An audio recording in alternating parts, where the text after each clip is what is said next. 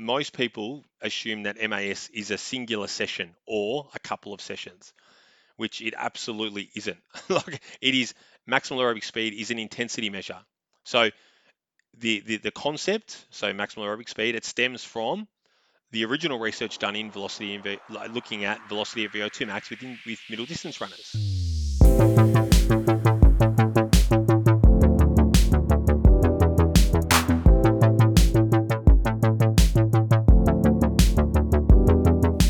Welcome to the Pace Your Performance Podcast, the podcast that dives into the philosophies, ideas, and practices of some of the best practitioners in high-performance sport.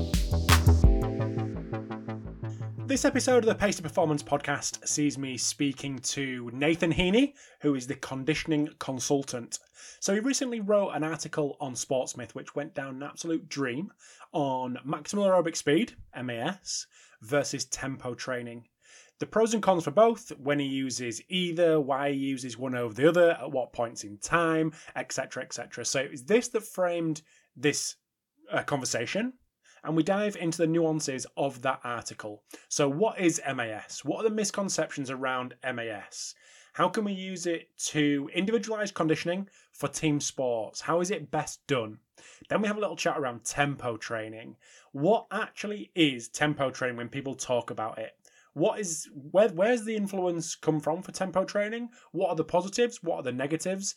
And where does Nathan sit when it comes to both these modalities for developing aerobic capacity in team sport athletes? So if you're interested in increasing your or improving the conditioning elements of your program with your athletes, take a listen to the next hour.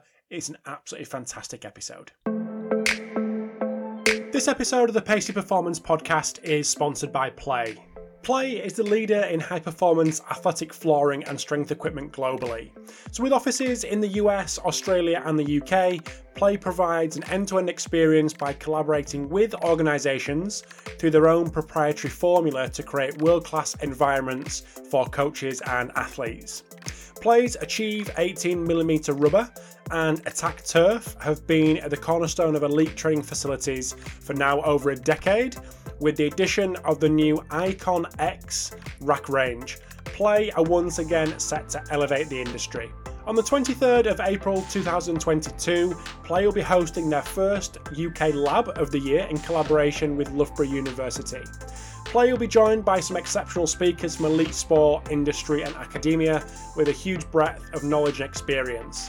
Listeners and supporters of Pace Performance Podcast are able to obtain an exclusive 20% discount using the code SPORTSMITH20 when registering at playacademy.com/play-labs-loughborough. And this episode is also sponsored by Hawkin Dynamics. Hawkin Dynamics is the world's first wireless force plate testing system. The Hawkin Dynamics system is built for coaches to test in the real world, not just in the lab. Capture reliable data on all your athletes in a matter of minutes and monitor their progress in the cloud from anywhere in the world. The Hawkin Dynamics force plates are wireless, portable and trusted by teams at every level of sport. Integrating force plates into your athlete monitoring program has never been easier or more affordable.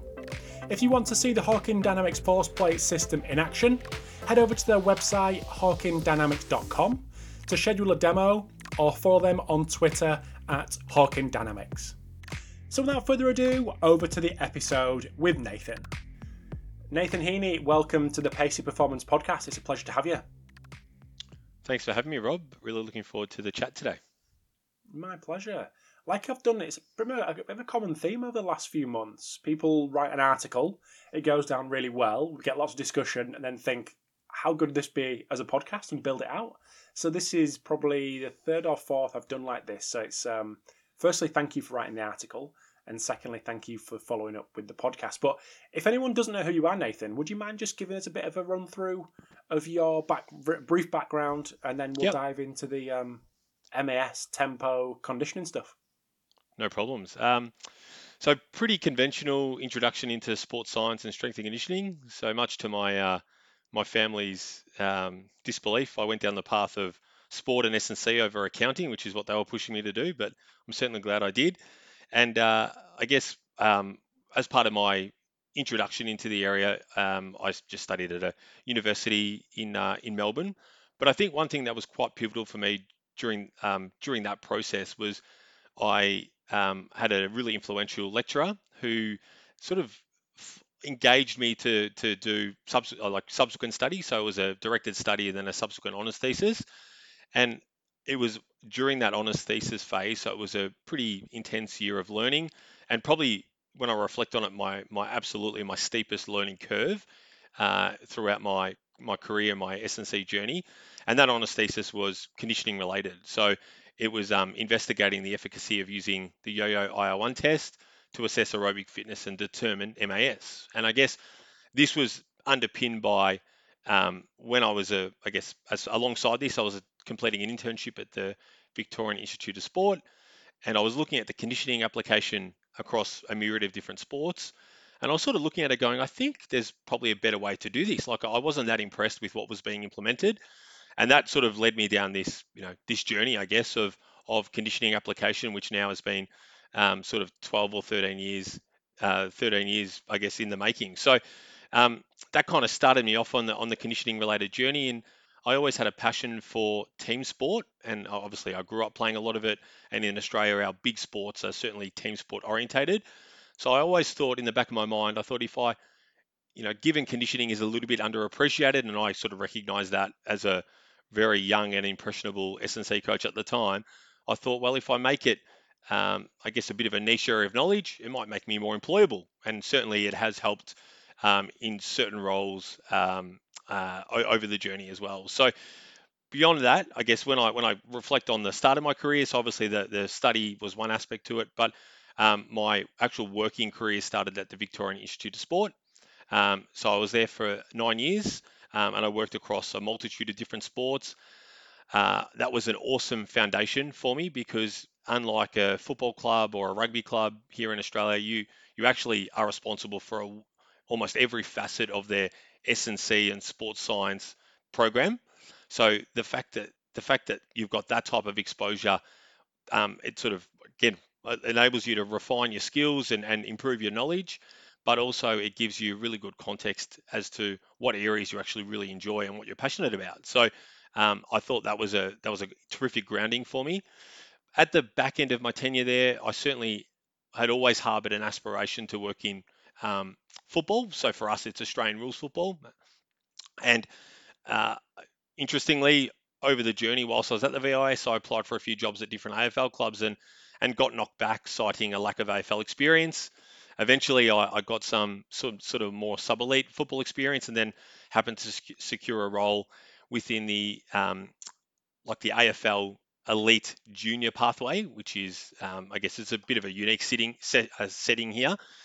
So I worked there for 9 months, and then fortuitously for me, from there I went to work as strength and conditioning coordinator at the Adelaide Crows for 3 seasons as well. So that was up until about 2019, and then sort of life changed. We had our first kid, and my wife and I both made the decision to relocate back to Melbourne. And in doing so, I secured the head of athlete development and performance role at Xavier College, which is where I am now.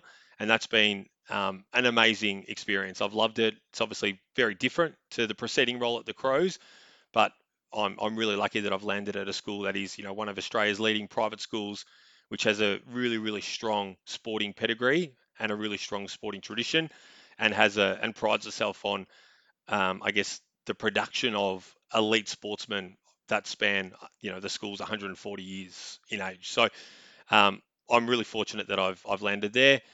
And then I guess the last point on sort of who I am, I guess the in 2020, Melbourne was in the grips of one of many COVID lockdowns. And with the encouragement of my wife, I started the conditioning consultant business. So for me, that was absolutely outside of my comfort zone. I'd always been very much loath to go down the social media route. Like, I just didn't feel comfortable. I didn't feel overly comfortable with self-promotion, I guess. But after some prompting for Cara, we decided to do it.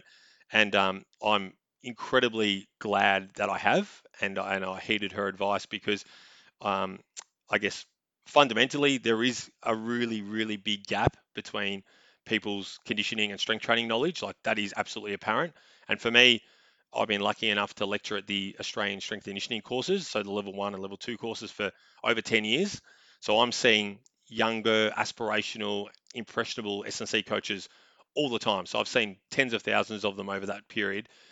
And it is very, very obvious that this is the case. So for me, the conditioning consultant business was about providing a better platform for education for young S&C coaches and sports scientists and athletes and coaches. So I think it's certainly proven really successful.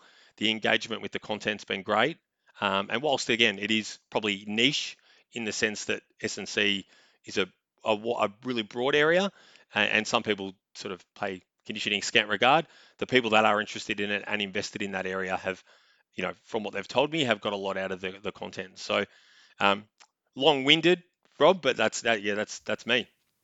No, that's great, and that's why you're here today, mate, because I think it is a huge gap. It was a huge gap for me. It is a huge gap for me. It is a huge gap for probably 95% of strength and conditioning coaches out there, because the big focus is on the S rather than the C of strength and conditioning.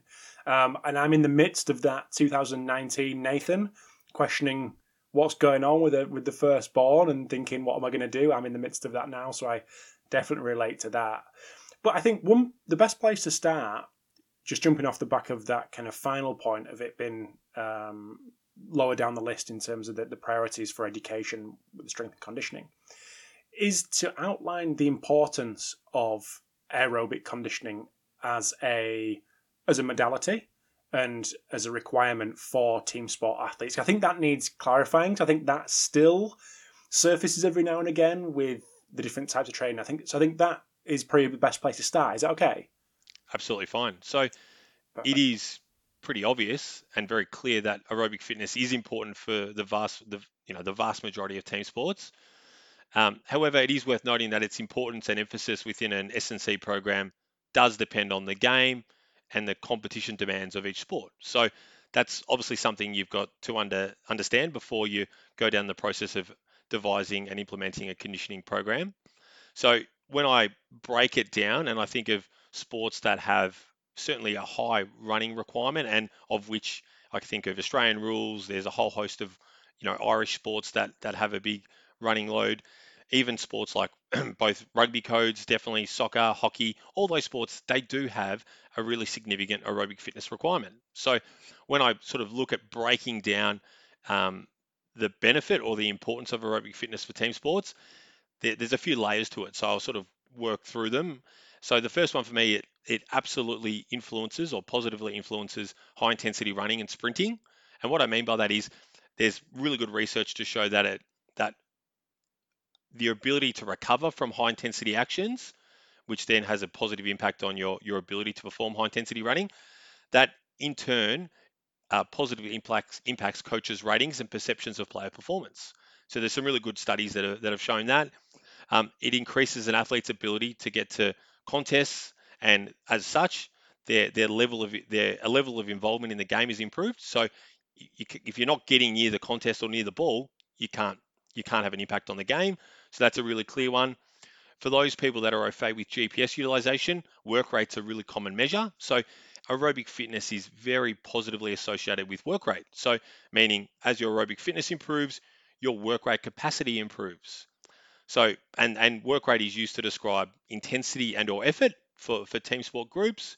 So then when we break down work rate a little bit, higher work rate is associated with increased game involvement.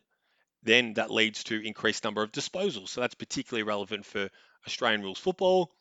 And then the other thing that's worth noting on work rate is for a whole host of different sports, work rate depends on the positions within the sports or the teams or the groups. So, for example, when we look at Australian rules football, midfielders, which are sort of the guys that congregate around the ball a lot, they often have the highest work rate. And unsurprisingly, they have the highest aerobic fitness requirement. So again, once you break down and analyze the actual sport, you can start to work out, well, which positions and or sports have a much greater aerobic fitness requirement. And that's obviously really, really important. Dan Baker and I put together a paper back in 2015 looking at normative MAS values across a multitude of different sports. So it was clear based on that paper that the measure is valid and reliable for its use in terms of training prescription, but then also ascertaining and determining what the normative values are for sports, both at the elite level, but then also when we work back and start to go, well, what are the aerobic fitness requirements for an under 16 footballer, under 18 footballer, under 21 footballer? And what are the expectations for certain positions when you get to the elite level? So it provides practitioners and coaches with a really clear framework across both female and male sports in terms of what they should and how they should approach their aerobic conditioning when they're working with sports. So that, I think that's a pretty good summary. The only one I probably haven't touched on enough is its importance for recovery. So this is probably largely misunderstood. So think of recovery as two facets. So the first one is improved recovery within training sessions and games. So if you imagine you were tracking someone's oxygen consumption or heart rate in a training session, once they've ceased a training drill, how quickly can they recover from that drill? Or conversely, they're in a game, their ability to transition and get involved in the game, and then there's a lull in play, how quickly can they recover from those high intensity actions, which then enable them to perform the next action? So that's really, really important. And then the one that's, again, probably not understood well enough and not emphasized enough is improved recovery between training sessions and games. So for me, I regard that as like a big, those, if you don't have adequate aerobic fitness or you're not adept aerobically, the cumulative effect of being unfit or not as aerobically fit as you need to be has a massive impact when you think about this, the course of a pre-season or an entire in-season period. When it is shown, and Tanya Gallo, based out of North Melbourne Footy Club a few years ago, did a great paper that showed for every second, there was a decrease in 2K time, so meaning, a slower 2K time, so they were less fit. There was a subsequent increase in session RPE. So that would just compound over the course of whatever the season is, pre-season, in-season. So I think that there are a few layers to how I think about why aerobic fitness is important for team sport athletes. Was that Tanya Gallo, did you say? Yes. Yep. Perfect. I'll write that down. So why do you think aerobic training has got the bashing, or probably to continue to get the bashing that it does? Do you think it's the kind of long, slow running that people generally associate with this type of training?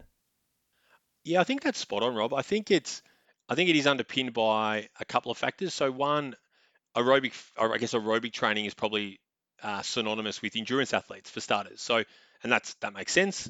You know, the training, a lot of the research that I've based my, my work off does stem from middle distance research. But the beauty and the challenge for practitioners is to work out how to adapt good research and filter it into your environment. And that's what I've done with, my approach to team sport athletes. I have used this a lot with endurance athletes, and it works incredibly well as well. But I think, back to the original question was, it is synonymous with, endurance athletes, and unsurprising because they are physiologically based athletes, and they need to have elite aerobic fitness to compete. So then people associate that with continuous running or really long intervals, that type of work. And then people go, well, that doesn't suit my group of netballers or rugby athletes, so we don't need it. And that's when people tend to revert to other methods, which we'll talk about a little bit later. So I think that's probably one of the key factors. And then I think it is largely underpinned by what we alluded to initially. There's just a misunderstanding of aerobic conditioning. So people either uninterested, they pay it scant attention in regard to how much investment they will put in for their strength training program. So then the combination of those two things means that people go, oh, well, aerobic, we don't need it. I'll just do some tempo runs or I'll do some fartlek runs and that's good enough. Like, that's all we need. So there's just, a much, much less emphasis and much less care, I would say, placed on it in some circles. Mm-hmm. Cool. Right, we're going to dive into the meat of the conversation, which is maximal aerobic speed, so MAS, and tempo running. And that was, like I said right at the start, was the basis of your article. Very balanced view with a nice little well, lots of takeaways at the end. So I think the best place to start, again, maybe quash some misconceptions around this, but what is MAS? And probably even more importantly, what isn't MAS based on the misconceptions that I've mentioned? Yep. And this is such a key point, because I've been involved in the occasional Twitter spat with other coaches and practitioners, and generally most people assume that MAS is a singular session or a couple of sessions, which it absolutely isn't. Like, it is maximal aerobic speed is an intensity measure. So the concept, so maximal aerobic speed, it stems from the original research done in velocity, looking at velocity of VO2 max with middle distance runners. So that's the gold standard measure, but clearly the application of velocity of VO2 max is limited in a team sports setting because there's a whole host of the issues with it. You don't have access to a lab. It's expensive. It's onerous. It's time. There's lots of time constraints. Blah blah blah. Those things mean that the concept maximal aerobic speed was introduced, and hence why it's been used so well across certain sectors. So when we think about maximal aerobic speed and its major benefit, I guess we can break it down into a few steps. So the first step is the identification of what test provides you with the most valid and reliable MAS measure. But alongside that, we're also looking at determining and assessing aerobic fitness. So that's almost like first step that you've got to do. From there, once we've conducted the test, we are determining maximal aerobic speed. So the nuance behind that does depend on the test you use, but again, that's beyond the scope of today's podcast. We then use it to prescribe training effectively, and then the beauty of this method and model, because it is so objective, is you can really, really stringently analyze your sessions. So for example, I'll often look at what I've prescribed, how the athletes have performed the session, and go, okay, how accurate was my prescription? What wriggle room do I have? What progressions can I make beyond this session? So it's a really clear, it provides me with a really clear and objective overview of how to approach the training. So I think that's probably one of the key differentiators, which is really misunderstood. It is not a session, it is an intensity measure used to prescribe objective conditioning. And I think the one thing, and you may mention this, there's tools out there that'll help practitioners use that intensity measure to go, what kind of adaptation do I want, and how far above that do I go, how far below that do I go, and there's, like I say, tools out there that can help that prescription side as well. Absolutely, and I think that's where when we think about the actual HIIT prescription, that it is, for some people, it is very overwhelming. Like, and that's feedback I've got from a lot of people. Like, they'll get to writing a strength program and they know exactly what to do. It's second nature to them. They understand the training variables that they've got to manipulate.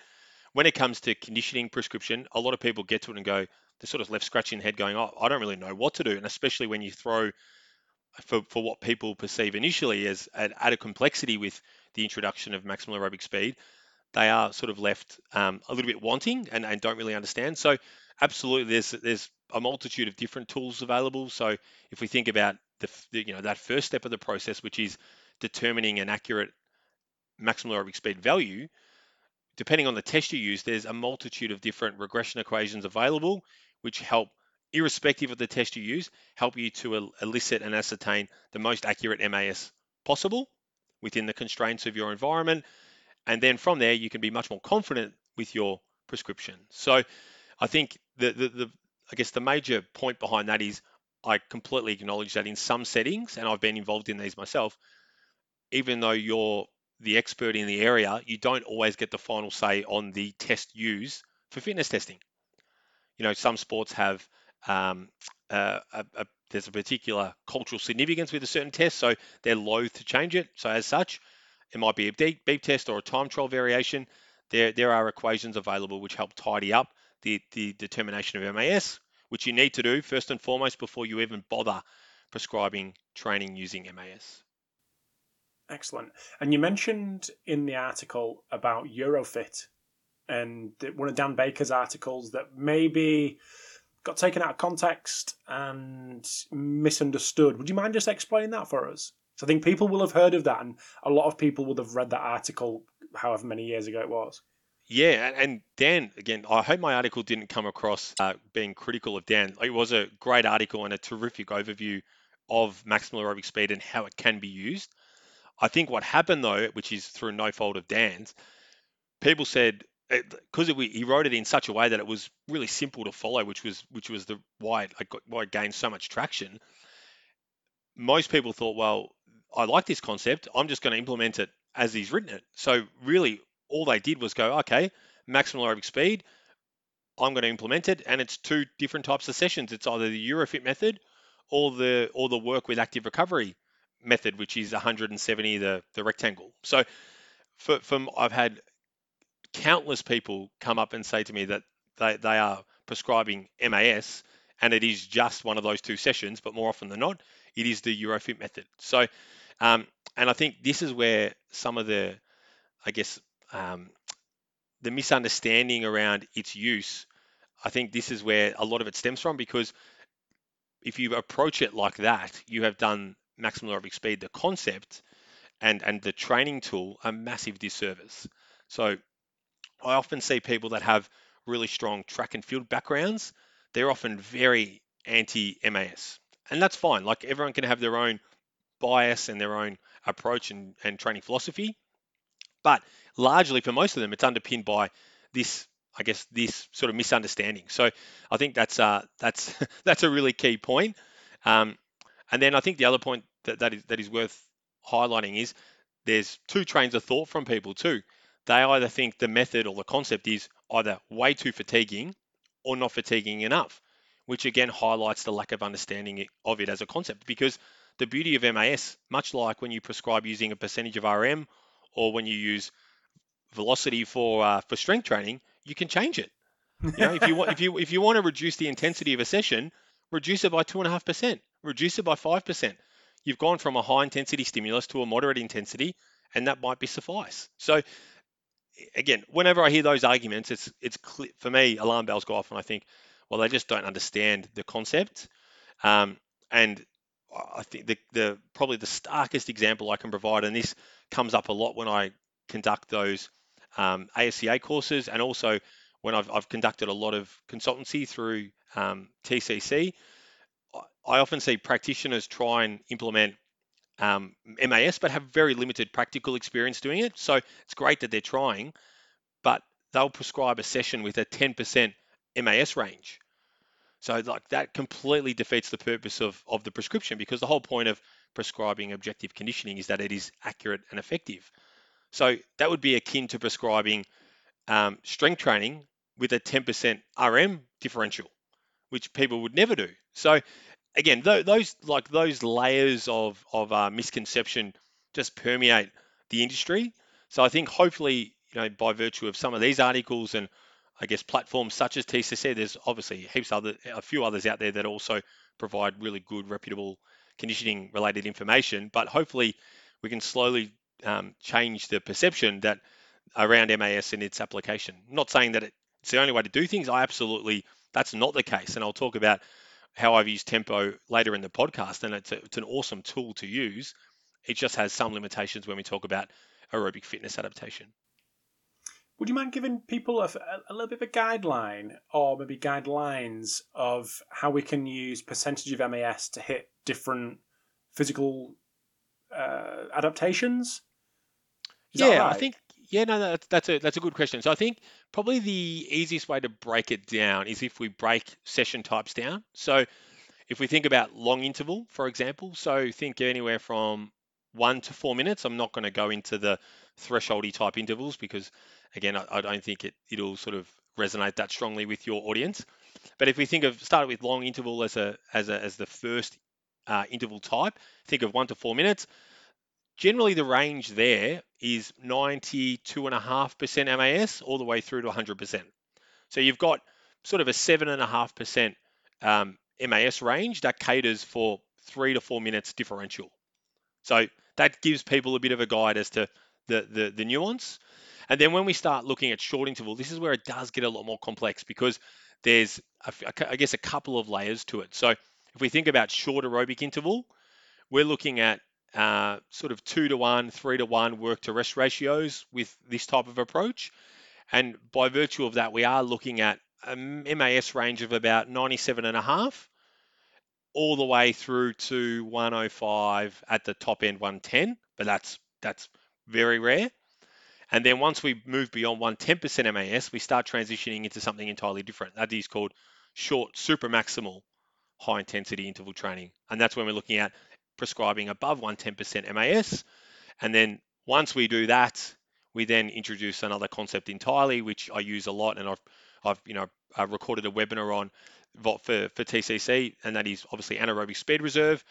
And I guess the main rationale for that is, if I reflect back on my time at the VIS, so probably about 10 years ago now, I was doing exactly what I've sort of spoken to you about, and I was prescribing some short supramaximal hit with a hockey group, and I'd sort of worked through sequentially using a relatively linear periodization model with the conditioning, got to this conditioning type, and I was running the sessions, and I was noticing that there was lots of shuffling. I was having to shuffle players up and down groups a lot, much more than any other session.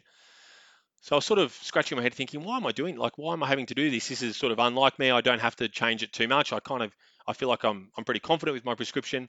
Anyway, I sort of got onto the ASR concept, which really at that point in time, there was a scarcity of available research on. So this was back in 2013. And it'd been used a little bit for performance prediction, by I guess a few track and field groups, and then Martin Buchheit had looked at it a little bit more, but more through tolerance to high intensity interval training. So then I looked at it for the purpose of guiding supramaximal hit prescription, and I found that if you looked at the average distances for the group, they were basically, there was no difference. But one thing that became really apparent when I implemented the ASR concept with this type of conditioning is that it resulted in a much more consistent stimulus. So what I mean by that is, for players that were identified as fast or slow, this concept accounted for that much better.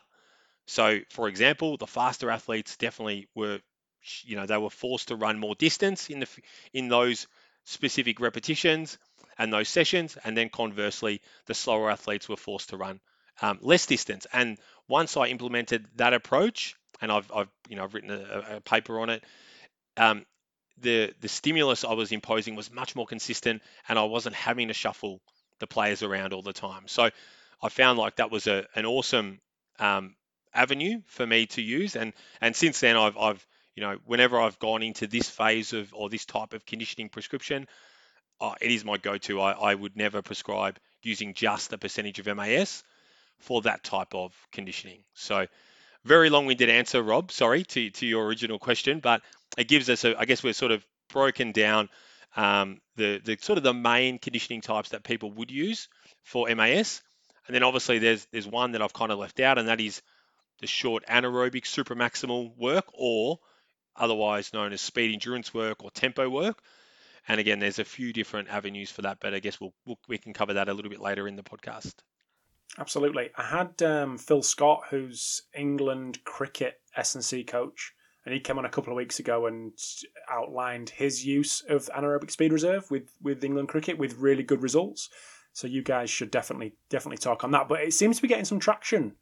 Maybe a lot different from the environment that it was in 2013 with anaerobic speed reserve. Yeah, absolutely, absolutely. And I think there's a couple of layers to it. I guess Gareth Sanford obviously did some great work, and I remember back in about 2015, I caught up with him in Melbourne for coffee to chat exactly this concept. So he, I guess he sort of saw the original work that I did, and he's absolutely expanded upon it immensely, which is awesome to see. And he's taken it absolutely another level, and he's looked at it with elite like middle distance runners, which is awesome to see. And then obviously he then introduced that speed reserve ratio concept, which I think definitely has a lot of value. I guess the complexity around that is obviously you're sort of self-selecting your ratios, but that's fine. I think I've kind of looked at it. I've done that for a few of the squads I've worked with, and absolutely, I think there's real benefit in going through that process where you sort of differentiate between more aerobically dominant athletes versus more anaerobic athletes. And then, you know, as per that original research I did, you have a big cluster in the middle where you can sort of throw quite a few different options at them, and they'll respond accordingly and tolerate a wide variety of training really, really well. So yeah, it's certainly more popular, and I think it's, you know, with good reason. I think it has really good effect and can be used across a wide variety of training types that are often used with a wide variety of team sports. So the second half of this podcast, we have a chat around tempo training, what it is, what adaptations we can get from tempo training, how it compares to using MAS for aerobic development. So a fantastic part two coming up with Nathan. This episode of the Pace Your Performance podcast is sponsored by Kitman Labs. Kitman Labs is sport's first technology company to offer a complete solution that includes innovative analytics and an advanced athlete management platform that is supported by a team of sports, technology, and data science experts with over 200 years' experience. Kitman Labs is leading the evolution of sports performance, partnering with over 150 elite teams across the NFL, NHL, MLB, AFL, EPL, and Championship Rugby. Through advanced statistical analysis, rigorous scientific research, and unparalleled industry experience, they've architected the world's only analytics platform that helps sports teams to truly harness their data and uncover the influences behind performance optimization and injury risk. To find out more about Kitman Labs, visit kitmanlabs.com or follow them on social media at Kitman Labs. And also sponsoring this episode is Hytro. Have you ever tried blood flow restriction for recovery? Hytro has developed the world's first BFR wearable, unlocking the recovery benefits of BFR to sport athletes. BFR is no longer just for one-on-one physio or rehab. Hytro allows teams to use this safe and scalable sports BFR device post-exercise to dramatically enhance recovery. So whether in the changing room post-game, during away game travel, in the hotel or at home, Hytro has created a simple and effective tool to allow BFR to be delivered to athletes and squads simultaneously, safely and more conveniently than ever before.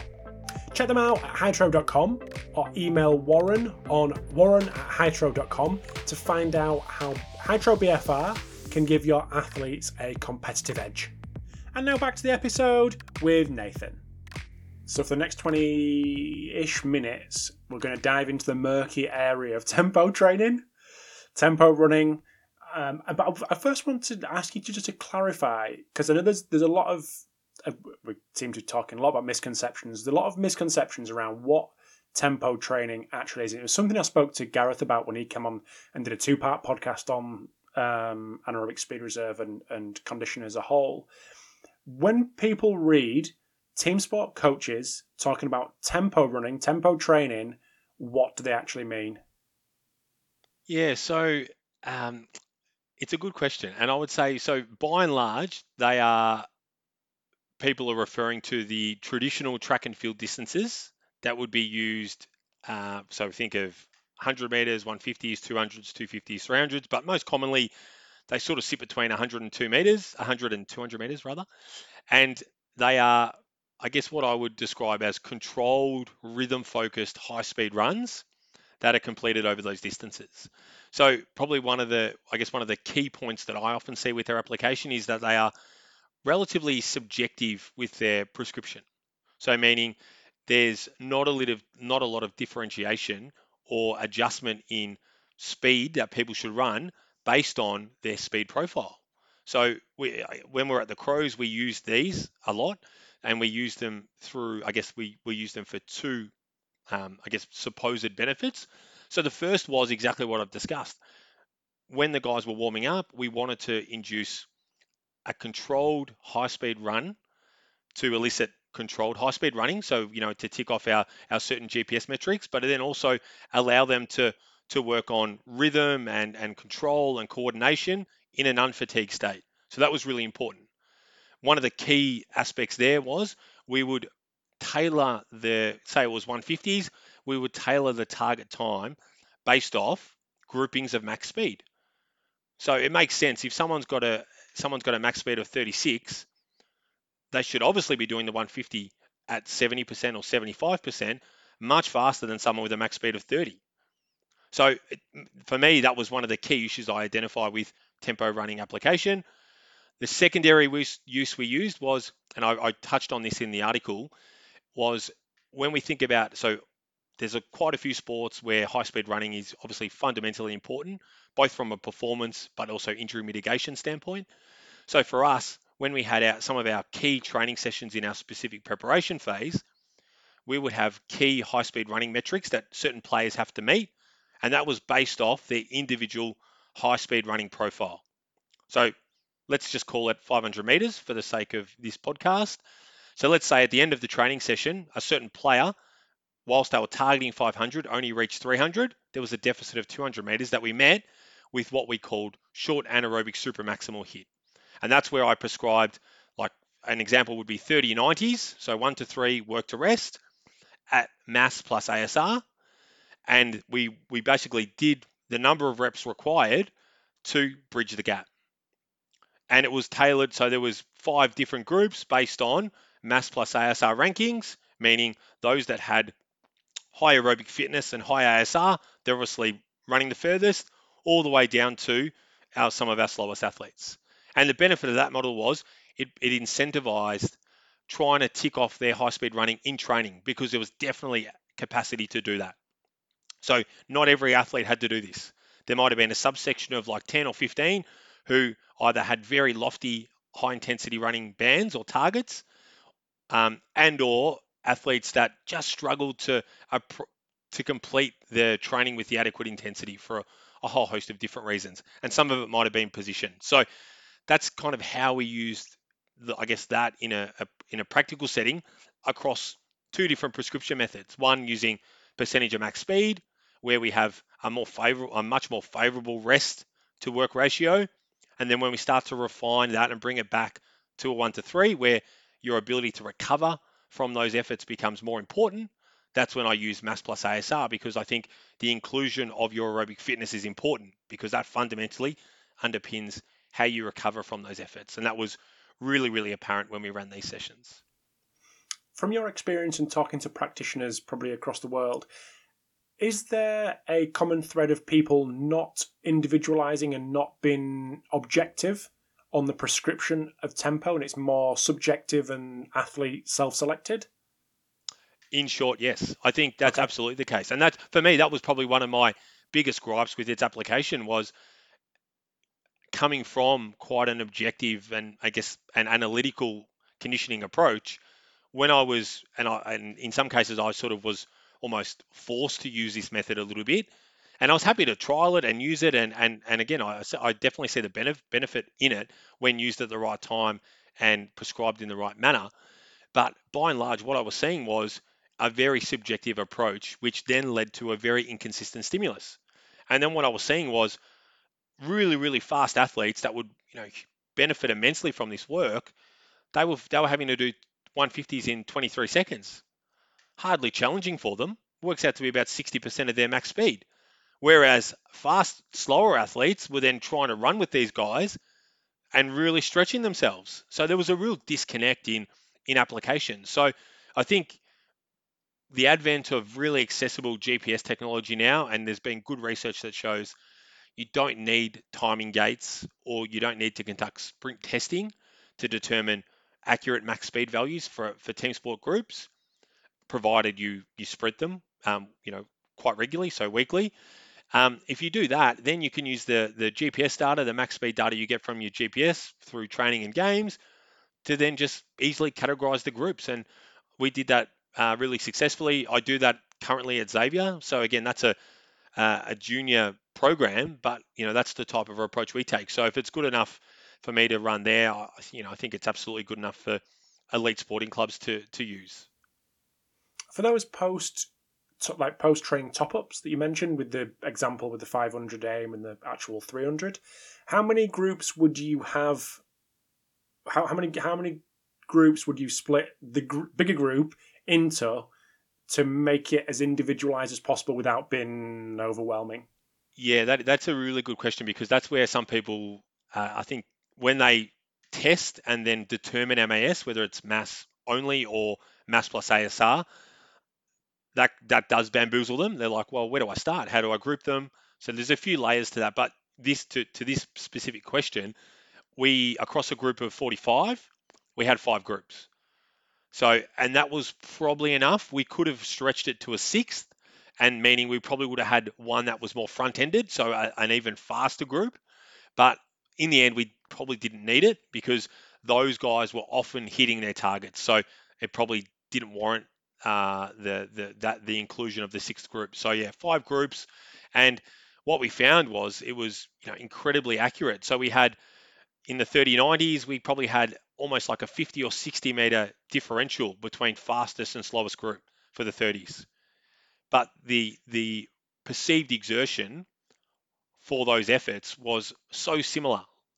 And it was because they were similar, like they were, in terms of their mass plus ASR capacity, they were really evenly matched. So it just meant that the guys at the front had the desirable combination of good aerobic fitness and high ASR, whereas guys at the end, they could have been really effective footballers for us, but they played different positions and they didn't have the same speed profile.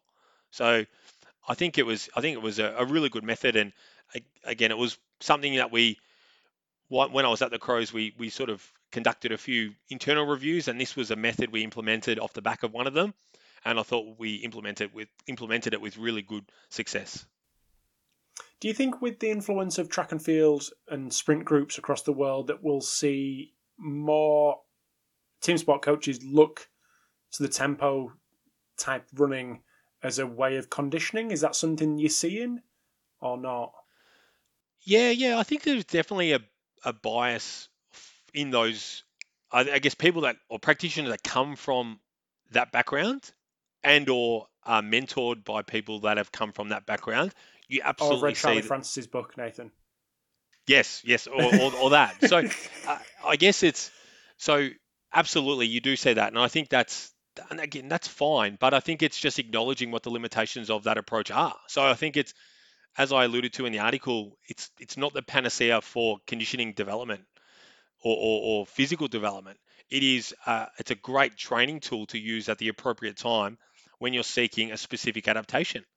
And unfortunately, and I think one thing I really want to touch on here is when we think about adaptations for tempo running, I think there is a misconception that it is this panacea. So when we think about trying to use it for improving aerobic fitness, I think one thing that's really worth highlighting is that when we compare novice athletes versus intermediate and then advanced or elite, there's a big difference in window of adaptation. So what I mean by that is you could run tempo runs for novices, and they probably will get a pretty decent aerobic fitness improvement, but they'll improve from anything. It's not until you get to the higher end or an athlete with a much more extensive training background, and where you're trying to eke out much smaller gains to help them achieve their goals, and improve their performances, that type of work does not improve aerobic fitness anymore. When you look at the plethora of available research on aerobic fitness adaptation, it can't improve it because a 1-to-4 work-to-rest ratio has never been shown in the research to improve aerobic fitness markedly and over a long period of time. So certainly those there's some of the research that shows sprint intervals work, but again, you've got to question the group, the training status of the group that they're using this approach with. So once you delve a bit deeper into that, they're often, as I'm alluding to, novice or untrained athletes. So again, goes back to the point that they'll improve from anything. But if we think about tempo for eliciting anaerobic adaptation, it's awesome. I just think it can be refined by a few different avenues. And the way I benchmark it is if the work to rest ratio is 1-to-2 or 1-to-3, I'll use mass plus ASR. When we go 1-to-4 and beyond, I think percentage of max speed is perfect. So I think for most people, that is pretty easy to do. Even if you don't have max speed data, after you've conducted a series of flies over the course of a 4-week period, it's pretty obvious who's fast, who's slow, who's average. So then it can be as simple as your 150s. What's your target time for the fast group? What's your target time for the average group? What's your target time for the slow group? They shouldn't be the same. I think this topic is a perfect example of social media, people with social media influence peddling a particular side of the argument and people jumping on that side. This could be for any topic in our industry or probably any industry that is. But I think this in particular, because people have such a strong bias towards one or the other. And I think that probably adds to the confusion because people jump on the bandwagon, but maybe don't quite understand the principles and the science behind it. Is that something you'd agree with? Absolutely, absolutely. So I think it is, yeah, I think there is a lot of that. And I think it's often the loudest voices in the social media space, I guess, are proponents of this type of training. So, I mean, that's their prerogative, that's their training philosophy. But I guess for me, the objection to that was that they don't actually understand what MAS is. So, and that's, again, another argument for another day. But I think it's important that before people pick a particular side, they actually appreciate and understand what both sides offer. So I think that's where I think with the invite to do the article for you, hopefully I was just able to provide an overview of what MAS is quite accurately, and hopefully this podcast sort of adds a few other layers onto that so that people can go, well, yeah, I'll consider using maximum aerobic speed. I've got a better comprehension of what it is. I know how to determine it. I have a bit of a feel for how to prescribe it. I'm going to trial it and see how it goes. You might not like it. That's fine. But at least you've got a better appreciation and understanding of what actually it is. I think that's really key. So it's sort of, I think for most people, when they look at strength training principles or plyometric principles, I think people are happy to refute them after investigating them more thoroughly. Whereas I feel with MAS, it is, we don't do that. We don't like that session. And again, it goes back to the point that it's not a session. It's an intensity measure used to prescribe objective conditioning. And the point I really wanted to make clear in the article was it can be used right across the intensity spectrum. So you can prescribe active recovery runs with it. You can prescribe steady state runs. I've prescribed people marathon events using a percentage of MAS as a bit of a guide, underpinned by critical power and critical speed, or that concept. So all the way through to the short supramaximal stuff that we've spoken about. So it's an incredibly versatile tool if you know how to use it. I think one thing that gives me comfort, and I knew it would do based on our back and forth on email and the article that you wrote, is that you've outlined, this is the benefits of this, this is the benefits of this, this is how I would use one and the other depending on the adaptation that I want. Here's my balanced view. That may not get you the 100,000 followers on Instagram because people want to see someone down the hill of one particular side. But I think listening to someone like yourself who has that balanced view does both, which is like, wowza, wow, crazy, like I say, gives me comfort. So thank you for that. Thank you for that, giving some balance in this conversation. And thanks, Rob. And I think I use MAS a lot. So I'm obviously a big advocate of its application and its use. But I think the point I was really trying to make for you is if aerobic fitness is a key goal for your team, your squad, your sport, whatever it is, it is a really viable option to help you achieve it. And one thing I haven't touched on in the podcast, which is one of the most important aspects of its application, is the consistency of stimulus that it imposes and it induces. So for me, when I think about the biggest challenges associated with team sport groups, and that this spans all the way from sub-elite groups all the way through to elite, there's always a disproportionate amount of athletes in relation to coaches. It obviously gets more disadvantageous and more challenging at the sub-elite level. So for me, the ability to prescribe something in a really effective, both physiologically and time, the ability to prescribe something that elicits a good stimulus doing that, but then also more importantly, it's a consistent stimulus across the group. And I reflect on another example from the VIS where I was working with a hockey group, that same hockey group I referred to earlier, over two identical preparations run over two consecutive years. So the first preparation was where we used a traditional MAS guided approach for conditioning. Pre-post testing, the stimulus, it resulted in a really significant improvement in aerobic fitness, which I was really confident it would. But the really key thing was the consistency of adaptation was as I expected. So, there was only the standard deviation was quite low relative to the percentage improvement. The following year, changing coach, a more European style coach.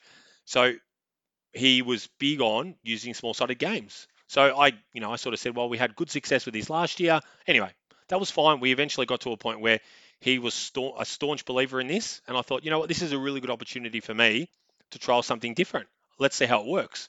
So we used live GPS tracking to provide targets for athletes. If they didn't meet targets, they did top-up conditioning. So I tried to make it as engaging and as accountable as possible. And unsurprisingly, at the end of the intervention, some improved, some regressed. So the whole point of this is that when you think about other methods that are a bit more subjective or a bit harder to monitor and control objectively, the byproduct of that is that you get a much more scattered outcome and there's much more variation in your results. So for me, when I think about team sport application, that is definitely not what you want. And when we think about the use of the speed reserve ratio, the whole point of that is to come up with training methods or training types that suit the profile of the athletes, which then hopefully in turn result in good adaptation for them. They're not doing things they don't like, and that discourages them from engaging in the activity. So yeah, I think for me that's one thing that I probably failed to mention at the start, and I think it's so critically important when we think about conditioning application for team sport groups. Perfect. So good. You mentioned a few resources as we've gone along, but is there any particular resources that you would direct people to go and read or go and watch or go and listen to when it comes to this kind of topic? Or condition as a whole, for that matter? Yeah, yes. So there's, it's a really good question. I've read a lot of the scientific literature, so there's a lot of people that aren't that interested in that. So I think there is a couple of key articles in that are absolutely worth reading. So there's obviously the Martin Buchheit and Paul Laursen reviews that they've done an amazing job of really succinctly covering really, more complex topics, but they do in quite a succinct manner. So I'll admit, for people that haven't got a great comprehension of conditioning, that can be tough reading because they're laden with acronyms and the like. So they take a bit of rereading, I would say, and that's coming from someone who's, I think, well versed in the area. So they're great resources for people to use. And then obviously there's Dan Baker's article, which is a more simplified version. I'm biased. I think the content I'm producing through TCC or the Conditioning Consultant Instagram page, I think is really valuable, and I try and create content that sort of suits both team sports but also endurance athletes. So I create a bit of balance there, but there probably is a bit of a bias towards team sport application, and I think that stems from the followership of the page now. It definitely is it's kind of morphed from what initially was probably more athlete orientated, like people looking for individualized running programs and things like that, and training plans, to coach education. I would say 80% of our followers now are sports scientists, S&C coaches, and I think the business has pivoted a bit more into education. And I've recorded 3 workshops that are pertaining to conditioning application, and then just earlier this year I recorded an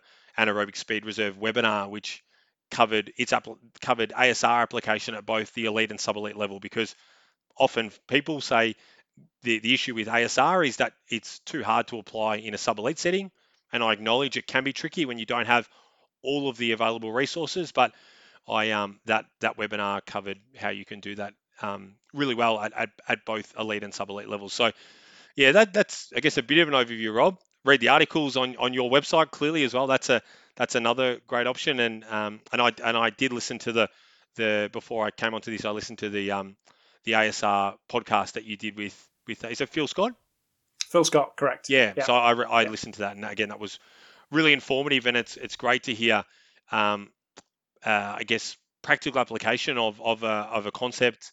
And again, I probably approach conditioning in a slightly different manner, but I certainly left that podcast thinking, I'll certainly I'd like to try a couple of different things. And I think some of his concepts that he covered in your podcast, I think when you think about transitioning through different phases of preseason and even in-season periods, I think those more specific preparation phases, I think his approach is awesome, because you would assume that guys have almost ticked off and met their requisite level of aerobic fitness.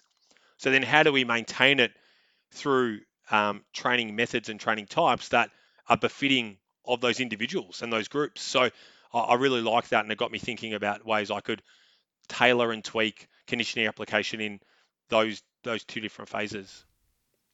Perfect. Thanks, mate. Glad you enjoyed it. Obviously, 99.9% credit goes to Phil for bringing the info. Me just directing things as I do. But last but not least, the Conditioning Consultant Instagram page, which is where all the information is. What is that? So the handle is @theconditioningconsultant. So pretty easy to remember. But I've sort of touched on it a little bit. But I guess the overarching theme is providing information pertaining to conditioning for a wide variety of practitioners, coaches, athletes. So I've had amazing interaction since starting the page. So that's been, as I said, alluded to at the start, I'm really glad I did it. Like, I certainly went out of my comfort zone, and it's been like a bit of a labor of love, in the sense that I never knew how long it took to create content until I started, and I was like, wow, this is time consuming. Who would have thought? Like, you kind of flick through Instagram thinking, not even considering how long stuff takes to make. So, it's been great. I've loved it. And I think one thing that it's hopefully done is, for a whole subsection of people that I've engaged with, it's given them a much better appreciation of conditioning as a concept. And I often think about when I lecture at those ASCA courses, and I love doing that because I love having, an impact on younger, impressionable S&C coaches that are coming through the Australian industry. I love the feedback I get from them, that they often leave thinking, wow, this is the conditioning stuff you presented is so different to what I've been doing. And I love that, because it sort of, for some of them, that's the trigger for them to completely revamp the way they approach it. So, and I think, if you do that for a subsection of people, I have no doubt that what they're prescribing, their teams, their groups, their athletes, is going to be better for it. So, or at least they're going to be much better educated as to when they should use different types of conditioning. So I hope via the Conditioning Consultant page, people just have a better understanding and appreciation of conditioning principles, but then obviously, what we've discussed today, a much sounder knowledge of the concept, maximal aerobic speed, but also then its subsequent application. Perfect. I think that's a great place to round up and just say thank you. Thank you for writing the article. It's gone down a dream, created lots of discussion, lots of interaction, and thank you for following up with the podcast and diving a little bit deeper into some of the topics. So Nathan, I'm going to let you go, crack on with your Friday evening, but I really appreciate your time and look forward to keeping in touch. Thanks, Rob. Thanks for the invite to do both. It's I've thoroughly enjoyed it. So much appreciated. My pleasure. Thanks, mate. Speak soon. See you, Rob. Bye. Thanks for tuning in to episode 420 of the Pace Your Performance Podcast. Big thanks to Nathan for giving up his time to come on and chat through his recent article on Sportsmith, and also dive a little bit deeper into some of the thoughts that he has on conditioning the aerobic system. So big thanks to Hawkin Dynamics, Kitman Labs, Hytro and Play for sponsoring this episode today. The podcast could not run in its current form without these guys, so I do appreciate all their support. Big thanks to you for tuning in. Would love any feedback you have on this episode, whether you agree, whether you disagree, whether you're an MAS person, whether you're a tempo training person. All feedback is welcome, and look forward to chatting to you next week.